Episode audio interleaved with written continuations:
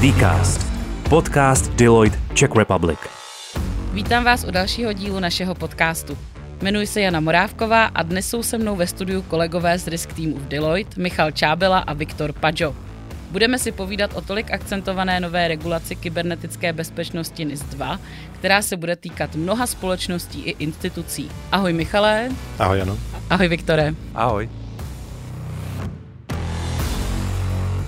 Nové technologie a hrozby, rostoucí počet a rozsah kybernetických útoků, určitě pandemie COVID-19, která zrychlila digitální transformaci a závislost kritických sektorů na digitálních technologií. To jsou všechno důvody, proč byla na evropské úrovni přijata nová přísnější regulace kybernetické bezpečnosti v podobě směrnice NIS 2. Co to tedy bude obnášet? Tak je to tak, NIS 2 rozšiřuje vlastně regulaci kybernetické bezpečnosti, rozšiřuje ji poměrně radikálně oproti té původní směrnici, oproti NIS 1 bude zahrnovat víc subjektů a taky požaduje větší hloubku těch opatření. Takže určuje velmi jako konkrétně, co je třeba za opatření, že je potřeba řídit bezpečnost informací, že je potřeba řídit dodavatele a tak dále a tak dále. Eh, rád bych zdůraznil, že je to směrnice a ne nařízení. To, že je to směrnice, znamená, že je to minimální požadavek na jednotlivé členské státy, co musí zavést a pak záleží na těch členských státech a na jednotlivých národních zákonech, jak to udělají. A my už máme výhodu, že tady NUKIP vlastně dal návrh zákona a předpokládám, že se budeme bavit i o něm. Mm-hmm. Tak nám klidně řekně, eh, jak zní eh, ten zákon od, nebo návrh od NUKIBu. Vlastně koncem prosince Evropská komise zveřejnila tu NIS 2 a vlastně už vyšla NIS 2 jako ve věstníku Evropské unie a poměrně záhy, asi měsíc potom, koncem ledna, už vlastně NUKIP zveřejnil návrh zákona o kybernetické bezpečnosti, který bude tuto novou směrnici implementovat tady v České republice. A tady bych chtěl vlastně NUKIP pochválit, protože jsou velmi otevření v tom a vlastně ukázali, co mají, ukázali návrh zákona i těch souvisejících vyhlášek a otevřeli veřejnou konzultaci a ptají se veřejnosti nejen odborné, ale i té široké, co si o to myslí. A vlastně od toho se odpíchneme, od tohoto návrhu, od těch eh, vyhlášek, které jsou teď na webu NUKIP a vlastně projdeme si až k tomu finálnímu návrhu a k finálnímu platnosti zákona, kterou očekáváme někdy v roce 2024. Uh, Michalek, a koho se konkrétně dnes dva týká? Kdo bude podléhat regulaci? Těch regulovaných subjektů tak bude velké množství. Ve zkratce tak se dá říct, že uh, se bude vždy jednat o uh, subjekty, které mají více než 50 zaměstnanců anebo více než 10 milionů euro obratu. Co se týká jednotlivých odvětví, tak je to velice širokospektrální, řekněme. To znamená, zabíhá to do všech odvětví, můžeme říct zdravotnictví, odpadové hospodářství, energetika, služby. Všechny, všechny instituce, které jsou důležité pro chod státu a pro chod společnosti jako takové. A kdybys mohl za sebe říct, která odvětví budou trošku na chvostu, ať už je to z důvodu třeba finančního poddimenzování, a která budou na, naopak ti tahouni? Ono se to dá rozdělit do několika uh, různých pohledů. Jeden ten pohled je aktuální uh, vyspělost těch prostředí, o, které, o kterých mluvíme. Druhý aspekt je schopnost anebo vůle těch jednotlivých subjektů Eh, investovat do eh, zvýšení své kybernetické bezpečnosti, eh, do toho reálného zvýšení. Když začnu tou druhou částí, tím tou vůlí investovat, tak tam samozřejmě ty menší subjekty, a bavíme se o 6, tisí, o 6 tisících subjektech, které budou tímto ovlivněné novou regulací, tak ty menší subjekty samozřejmě budou mít menší preference reálně zvýšit svoji uh, kybernetickou bezpečnost a půjdou spíše cestou uh, minimálních, uh, splnění minimálních požadavků, hmm. tak, aby uh, byly uh, v souladu s tímto nařízením. Co se týká toho prvního aspektu, který jsem zmiňoval, to znamená té aktuální situace a vlastně toho startovacího bodu, ze kterého uh, se nyní uh, rozjíždějí uh, projekty, rozjíždějí aktivity na zvýšení kybernetické bezpečnosti, tak tam určitě v určité nevýhodě je například naše zdravotnictví, které dlouhodobě bylo poddimenzované, ať už z pohledu financování, lidských zdrojů, technologií. Ruku v ruce s tím jde ale to, že do zdravotnictví nyní uh, směřuje uh, poměrně velké množství financí, které by tento problém měly nějakým způsobem vyřešit. Uh, takže se dá předpokládat, že ta oblast zdravotnictví v ideálním případě by mohla přeskočit eh, i některé jiné odvětví, které momentálně jsou na tom lépe. Viktore, kdo bude regulátorem v České republice? Regulátorem bude Národní úřad pro kybernetickou informační bezpečnost. Takže to se nezmění. My jsme měli zákon o kybernetické bezpečnosti a vlastně ještě předtím, než vznikla NIS 1, Poté, když naběhla NIS 1, tak byl nějakým způsobem aktualizován. A teď přichází druhá novela, ale ten regulátor zůstává stejný, je, je jim NUKIP. A dokázal bys nám popsat, eh, jaké budou, eh, řekněme, sankce pro subjekty, které nesplní v roce 2024, bavíme se, bavíme se správně o tom roku, 2024-2025, eh, nesplní ty předpisy? Ty sankce se zvýší poměrně dramaticky. Má to být až 2% obratu celosvětového té firmy, ale já jsem vlastně zaznamenal vyjádření, vyjádření představitelů NUKIP, že k těmto maximálním pokutám nechtějí sahat. Ty konkrétní návrhy, pokud e, najdou zájemci vlastně v návrhu toho zákona, který je na webu NUKIBu, ale dá se očekávat, že se to bude ještě nějakým způsobem měnit, protože legislativní proces není u konce. Viktore, co se bude od regulovaných subjektů chtít? Bude to nějaký reporting, nebo jak bude ten regulátor zjišťovat, jestli ten subjekt to splňuje nebo nesplňuje? Tak nejdřív je třeba říct, že e, pro subjekty, které už jsou dnes regulovány zákonem o kybernetické bezpečnosti, tak se toho moc nezmění. Velká změna to bude pro ty nově příchozí. Jak už říkal Michal, tak z nějakých 300-400 regulovaných subjektů poskočíme na 6 000 a více, takže to bude jako násobný nárůst. A ty nové firmy eh, budou muset plnit povinnosti, které jsou popsány v zákoně, budou muset plnit nějaká organizační opatření, nějaká technická opatření, a ta míra těch opatření se liší podle toho, jestli spadnou do takzvaného nižšího režimu nebo vyššího režimu zákona. Takže ve chvíli, kdy oni se dozví o tom, že spadou pod zákon, zhodnotí se, v jakém režimu skončí a podle toho budou muset plnit. Michale, my jsme spolu absolvovali stream na téma kybernetická bezpečnost nemocničním zařízením. Tam zazněla jedna zajímavá věc a to, že kybernetické zabezpečení má vlastně tři pilíře. Že to jsou ty technologie, procesy a v neposlední řadě uh, lidské zdroje. Jak se dotkne NIS 2 všech těchto z těch pilířů? A kde vidíš ty největší zádrhel? Ten největší zádrhel budou lidské zdroje. Uh, protože samozřejmě uh, i aktuálně tak na trhu není, řekněme, úplně dostatek uh, specialistů a lidí, kteří jsou schopní doručit vlastně, nebo zajistit kybernetickou bezpečnost aktuálních, v aktuální potřebě a pokud bychom měli naplnit uh, literu zákona nového o, o kybernetické bezpečnosti, tak bude potřeba mnoho nových rolí pro každý z těch 6 tisíc uh, dotčených subjektů. Což znamená uh, minimálně 6 tisíc uh, nových lidí, uh, kteří momentálně nejsou na trhu. Takže to bude určitě uh, velká výzva, jak se tady s tím popasovat. Myslím si, že uh, ta odpověď na to tak je vysoká automatizace.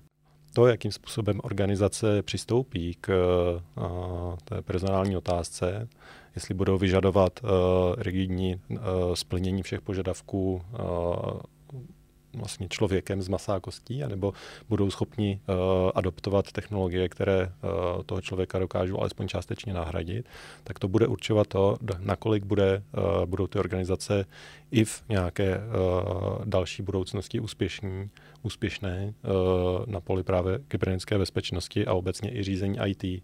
Protože těch lidí prostě je konečné množství poměrně a uh, požadavků je stále víc, stejně tak jako hrozeb a uh, různých zranitelností a v jednu chvíli nebude možné, uh, nebude kde brát lidi. Takže opravdu lidská, lidská stránka je ta nejdůležitější. Ty ostatní technické, tam nevidím problém, to se jedná jenom o v úzovkách jenom o financování, to znamená, technologické prostředky vždycky jsou k dispozici, pokud e, ta společnost je ochotná za ně zaplatit.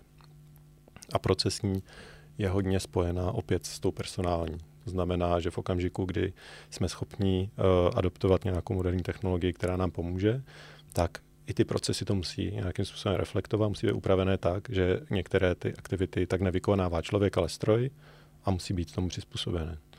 Když tohle všechno se uh, bude fungovat dohromady, tak ta společnost může být velice úspěšná, zabezpečená, bezpečná a dlouhodobě udržitelně. Nejenom v okamžiku uh, příchodu zákona o kybernetické bezpečnosti, ale uh, dalo by se říct, stále.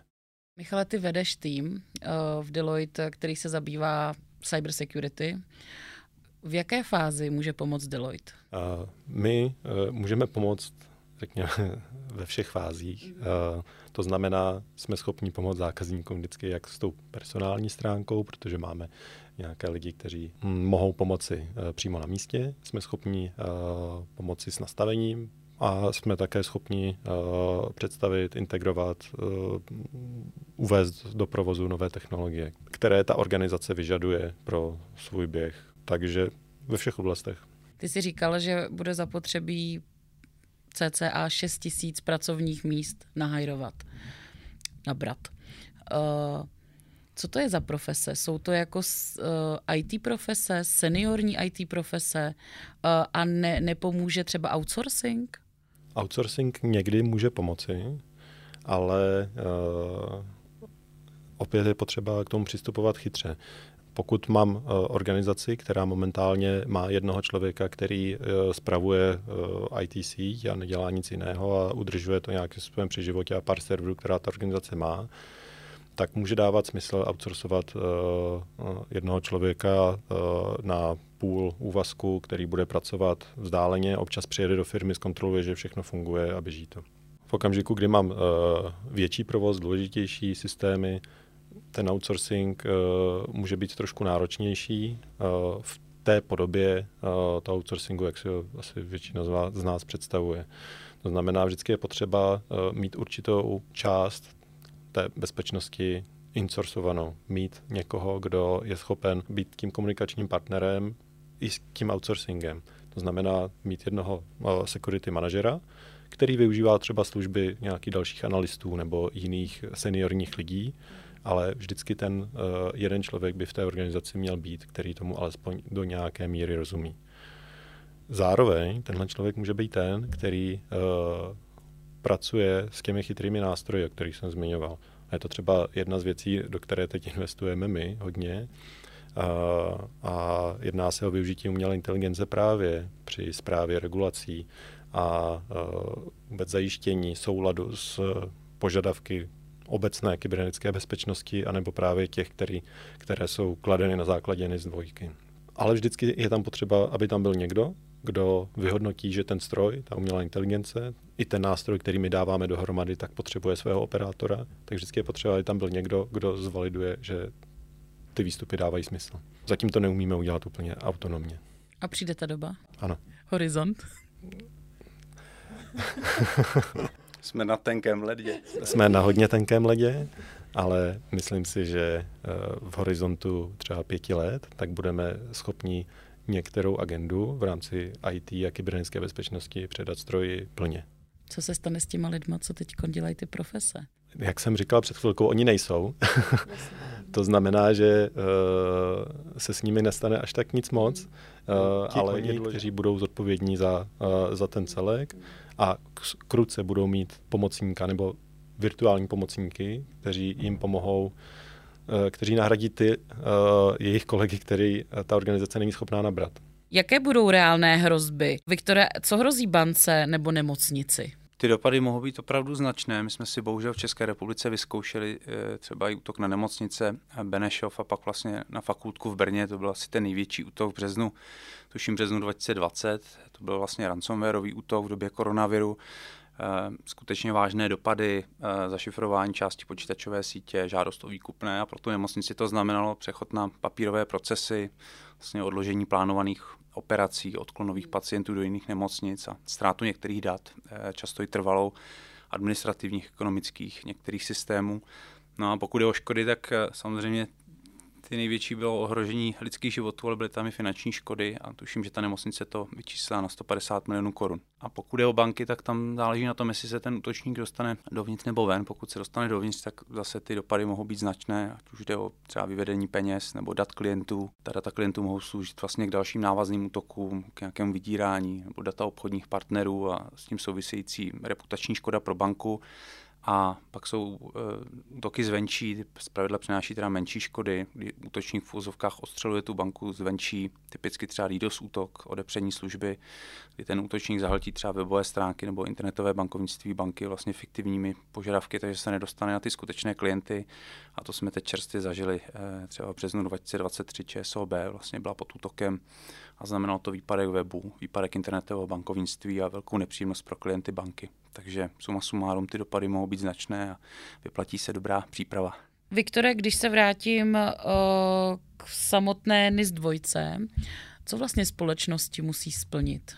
Eh, NIS 2 určuje několik, uh, od, několik oblastí, ve kterých musí, ve kterých musí konat firmy a organizace. Patří mezi ně zvládání kybernetických incidentů, analýza rizik a politika řízení bezpečnosti informací, nebo třeba řízení dodavatelského řetězce a další. A to je vlastně to, ten minimální rozsah, který určuje, eh, který určuje ta směrnice. Musí být tady přesně rozpracován naším národním zákonem o kybernetické bezpečnosti. Ten návrh už máme a tam vidíme, že NUKIP pokračuje v tom, co už obsahoval minulý zákon, takže určil organizační opatření a technická opatření, který musí každý z těch subjektů plnit. Organizační opatření jsou právě třeba SMS nebo třeba povinnosti vrcholového vedení, řízení aktiv, řízení změn a další. A mezi technická opatření patří třeba fyzická bezpečnost, takže to není jenom o, o kybernetické bezpečnosti, o něčem jako nehmotném, ale to je o tom, že musíte zabezpečit serverovny, budovy, přístup k technologiím, musíte řídit přístupová oprávnění, jsou tam třeba kryptografické algoritmy a další. Takže těch opatření je opravdu celá řada a zvlášť ty firmy, které vlastně teďka nově spadnou pod regulaci, tak e, to nebudou mít jednoduché. Viktore, kdyby si mohl popsat e, vlastně scénář, co má dělat společnost, která teda se o to teď začala zajímat, evidentně spadne pod zákon o kybernetické bezpečnosti. Uh, jak začít? Kde začít? Začít u rozhodnutí, že to budou řešit. Možná to obrátím, kde nezačít. Nezačít nástrojem. Nezačít tím, že mám pocit, že si něco koupím, nějaký software, nějaký řešení, který to za mě udělá. Tak to není mimo jiné, protože už ten nový zákon vlastně ukládá povinnosti vrcholovému vedení a opravdu to půjde napříč organizací. Takže první je, teď řeknu to modní uh, slovo uh, buy-in managementu, Eh, managementu, vedení organizace, přijmout to a dedikovat na to lidi. Dedikovat na to lidi, eh, tak aby minimálně jeden člověk, vlastně o tom mluvil Michal, v případě těch menších organizací to často bude jeden člověk, ale minimálně jeden člověk, aby se mu začal věnovat a zkoumat, co je potřeba. A pak eh, ten další postup závisí na velikosti té organizace. Menší organizace si pravděpodobně budou pomáhat nějakými externími experty, kteří jim pomůžou nastavit systém řízení bezpečnosti informací a třeba některá technologická řešení ty větší firmy si předpokládám začnou stavět vlastní týmy a budou to zajišťovat spíš vlastními silami. Takže pak záleží na velikosti a oboru, ve kterém se ta firma pohybuje. A pak přijdou na řadu ty samotné technologie? Budou muset nakupovat firmy ve velkém nové technologie? Myslím, že v některých případech budou muset, ano. Že to, že to třeba neřešili a budou muset skončit i u nových technologií, ale nemělo by se tam začínat.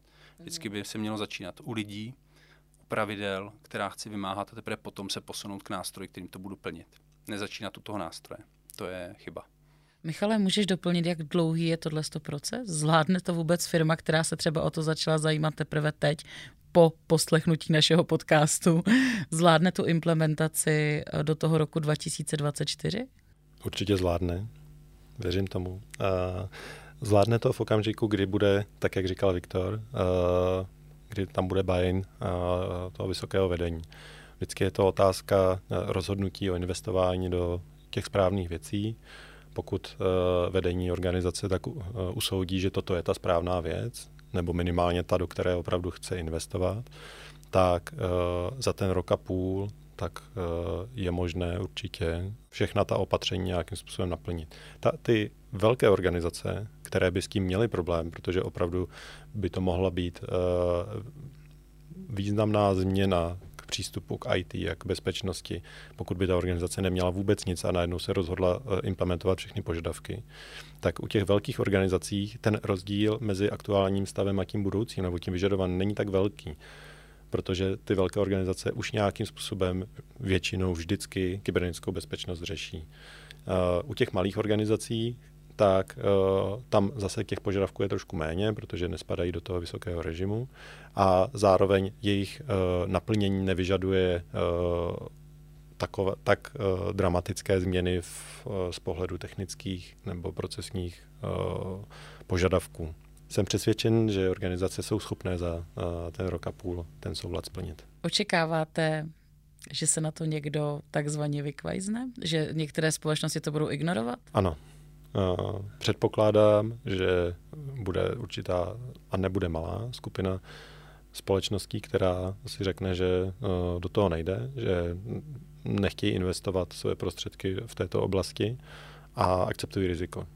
Ten přístup je rizikový uh, z několika aspektů. Jedním z nich je uh, už vůbec to, že tím, že nesplní, uh, nesplní ta organizace nějaké požadavky, která, uh, které ta směrnice NIS 2 definuje, nebo ten zákon, tak prostě budou nezabezpečení nebo budou poskytovat potenciálním útočníkům velký prostor na to, jak jim uškodit. Ani to nemusí být útočníci jenom uh, cílení, nebo ty útoky nemusí být cílené, ty útoky mohou být tak, jak tady zaznělo, phishingová kampaň, na kterou někdo někde klikne a v ten okamžik uh, ta společnost může jít ke dnu minimálně na úrovni IT.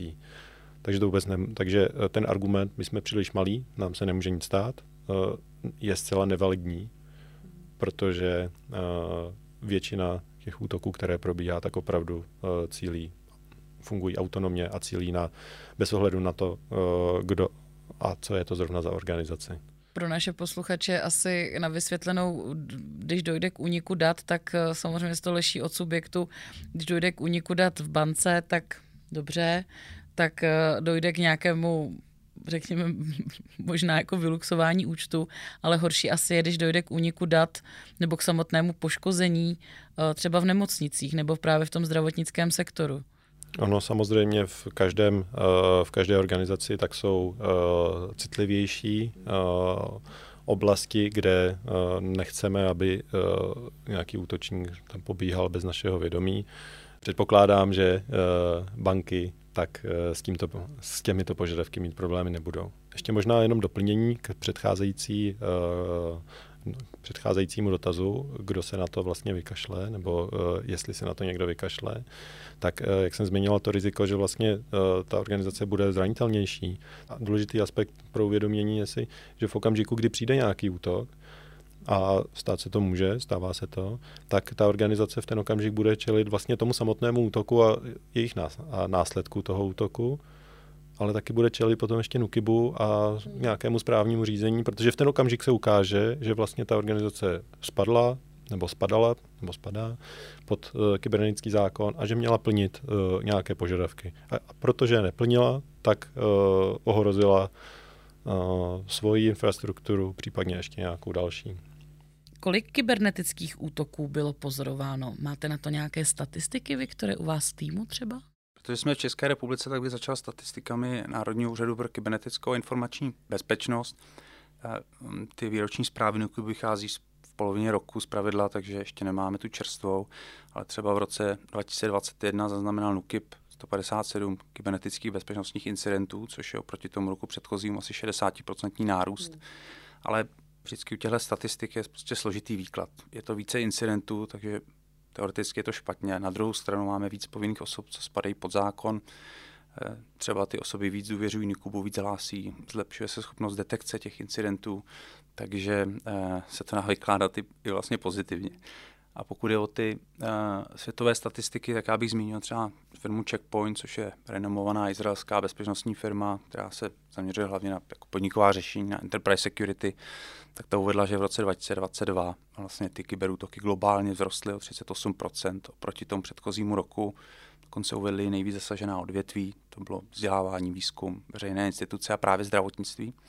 Uh, ale um, takže většina těch statistik, co vychází od firma, tak ukazuje nárůst útoku, ale jsou tam různé metodologie.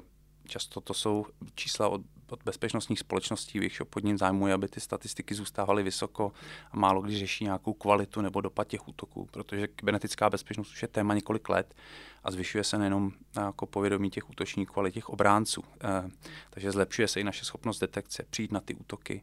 Vidíme třeba i ty, které dříve proletly pod radarem. Takže sice nám různé zprávy ukazují, že útoků bylo pozorováno víc, ale já bych ta čísla bral s velkou rezervou chránit se třeba tak jako tak. Jednou ze součástí uh, těch požadavků zákona kybernetické bezpečnosti je právě povinnost hlásit incidenty. Mm. Takže uh, je zde určitá uh, pravděpodobnost, že po uh, aplikaci tohoto zákona nebo těch požadavků, takže vzroste ta vizibilita uh, těch incidentů a že budeme mít víc dat k tomu, abychom si mohli říct, co teda se děje v tom prostředí a co ne. Nicméně, tak jak říká Viktor, je to velice uh, pohyb na tenkém ledě říkat, jestli uh, ten či onen uh, útok vzrůstá nebo klesá.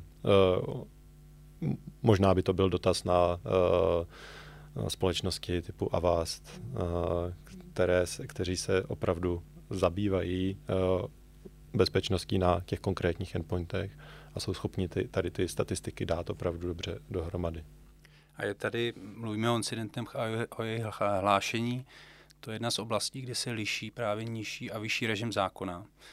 To znamená, ti, kdo skončí v nižším režimu, tak budou muset hlásit jenom ty incidenty, které měly významný dopad na jejich regulovanou službu. A ti, kdo skončí ve vyšším režimu, tak budou muset hlásit všechny. A těch rozdílů je tam víc mezi nižším a vyšším režimem a toto je jeden z nich. Ještě poznámku k těm uh, vlastně odvětvím a k, význam, k významu jednotlivých odvětví. Český zákon o kybernetické bezpečnosti se bude muset e, řídit seznamem odvětví, které byly schváleny spolu se směrnicí NIS. A ta rozděluje odvětví na v uvozovkách více významná a méně významná. Ta více významná odvětví nebo sektory jsou ty, které by si asi člověk představil. Je to energetika, je to doprava, je to právě zdravotnictví, je to třeba voda, vodní hospodářství. Věci, které když nefungují, tak máme problém, protože mají významný dopad na fungování společnosti a státu. Chybí tam například bankovnictví a finanční sektor jako takový, protože ten je v jiné regulaci, ta se jmenuje DORA a ten má vlastní, eh, vlastní nařízení. A pak tam máme ty v úvozovkách méně významné sektory eh, ekonomiky, jako je potravinářství, poštovní služby a další.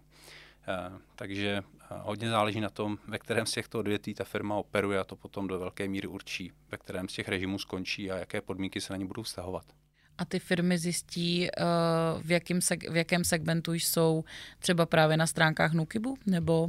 Ano, tam najdou přehledy těch jednotlivých odvětví. Samozřejmě se předpokládá, že vědí, jaké služby, služby poskytují, ale Nukib slibuje, že to bude do velké míry automatizováno. Takže jak Michal mluvil o té automatizaci na straně firm, tak musí nastat i na straně Nukibu, protože Doteď to šlo, že byl prostě firmě přidělen referent a ten si nějakým způsobem komunikovat už nepůjde, když nám vlastně 15 násobně naroste eh, počet subjektů, které spadnou pod zákon. Takže Nuky plánuje nějaký portál, eh, který se bude věnovat právě NISce a ten portál by měl být eh, nějakým způsobem uživatelsky přívětivý. Uvidíme, jak to dopadne, protože veřejná zpráva historicky nemá příliš schopnost prezentovat uh, uživatelsky přívětivé portály, ale já věřím, že to dopadne líp v tomto případě a ta firma se tam nějakým způsobem sama určí a projde se nějakým určovacím procesem a bude tam mít veškeré pomůcky k tomu, aby zjistila, jestli spadá pod zákon a pokud ano, ta pod který z režimu. Na závěr uh, poprosím o odpověď uh, vás oba. Uh, Viktore, začnu u tebe. Uh, jak to vidíš do budoucna? Bude nás čekat za několik let třeba NIS 3 a jak se bude vyvíjet ta kybernetická bezpečnost? Myslím, že ano, že se to bude vyvíjet dál že ta regulace se bude vlastně dál vytvářet na evropské úrovni. Vlastně už se, když se vytvářela tato uh, směrnice NIS 2, tak se uvažovali o tom, že to nebude směrnice, ale nařízení nařízení je přímo uplatnitelné ve všech státech a není potřeba ho jakkoliv implementovat na národní úrovni. Prostě co je psáno, to je dáno. Nakonec to skončilo jako směrnice, ale možná se pohybujeme tím směrem, že nakonec nám vlastně z Evropské unie přijde nařízení a bude tam přesně napsáno, co je třeba splňovat. Ehm, myslím, že aktuální návrh toho zákona, a to je věc, co mě překvapila, tak eh, eh, vlastně úplně, nebo jsou tam poměrně malé rozdíly mezi tím vysokým a nízkým režimem. Překvapilo mě, jak malé ty rozdíly jsou a myslím, že to je možná něco, co se změní. Vyhodnocení NIS eh, nastane až prostě za několik let a, a pak bychom se mohli dočkat i toho, že se možná nějakým způsobem zacouvá z některých těch požadavků, protože jsou opravdu rozsáhlé a na opravdu velikou skupinu firm a budou opravdu velikou skupinu firm i nějakým způsobem finančně a personálně zatěžovat. Nezdílím tu uh, to, že uh, by nás čekala zpátečka s NISem. Uh, myslím si, že uh, těch subjektů je opravdu hodně, těch požadavků je také hodně, ale myslím si, že to je krok poměrně správným směrem. Uh, má to spoustu uh, svých ale, nicméně opravdu to vidím jako uh, pozitivní krok ku předu. A nejen proto, že je to oblast, která nás živí, ale i z titulu vlastně toho, že chceme fungovat v bezpečném světě a vědět, že naše data zůstanou našimi, i když je tady odevzdáme ve zdravotnictví, tak že se moji anamnézu nedozví někdo jiný. A co se týká NIS trojky nebo dalších regulací, myslím si, že spolu s tím, jak zase bude jak se bude rozvíjet technologie právě v oblasti například umělé inteligence, jestli se dožijeme kvantového počítače funkčního, tak minimálně toto by byly další triggery, které určitě posunou ten svět zase k tomu, že bude na jednu stranu méně bezpečný, a na druhou stranu bude vyžadovat tedy jiné přístupy k řízení té bezpečnosti, protože budou vznikat nové hrozby, nové zranitelnosti, které momentálně NIS 2 regulace nepokrývá. Ta NIS 2 regulace tak trošku dohání vlak, uh, si myslím, a, ale ten vývoj pádí dál. A jak jsem teď uh, uh, slyšel v jednom velice inspirativním podcastu uh, jiném, uh, tak bylo tak tam ten uh, protagonista říkal, svět už nikdy nebude tak pomalý, jako je dnes. A to nás čeká uh, i v kybernetické bezpečnosti. Proto si myslím, že uh, regulace nějaká ještě přijde uh, v horizontu několika let, pěti, šesti, deseti let. A i z pohledu právě kybernetické bezpečnosti, umělé inteligence, možná těch kvantových počítačů, nás čekají docela zajímavé věci a výzvy. Já moc děkuji dnešním hostům, eh, Michalovi Čábelovi i Viktorovi Padžo. Pokud vás téma zaujalo, eh, poslechněte si i náš další podcast, eh, kde jsme rozebírali s Jakubem Machkou situaci cybersecurity v nemocnicích. Moc děkuji a s vámi se těším zase někdy naslyšenou. Mějte se krásně. Děkujeme. Děkujeme. Naschledanou.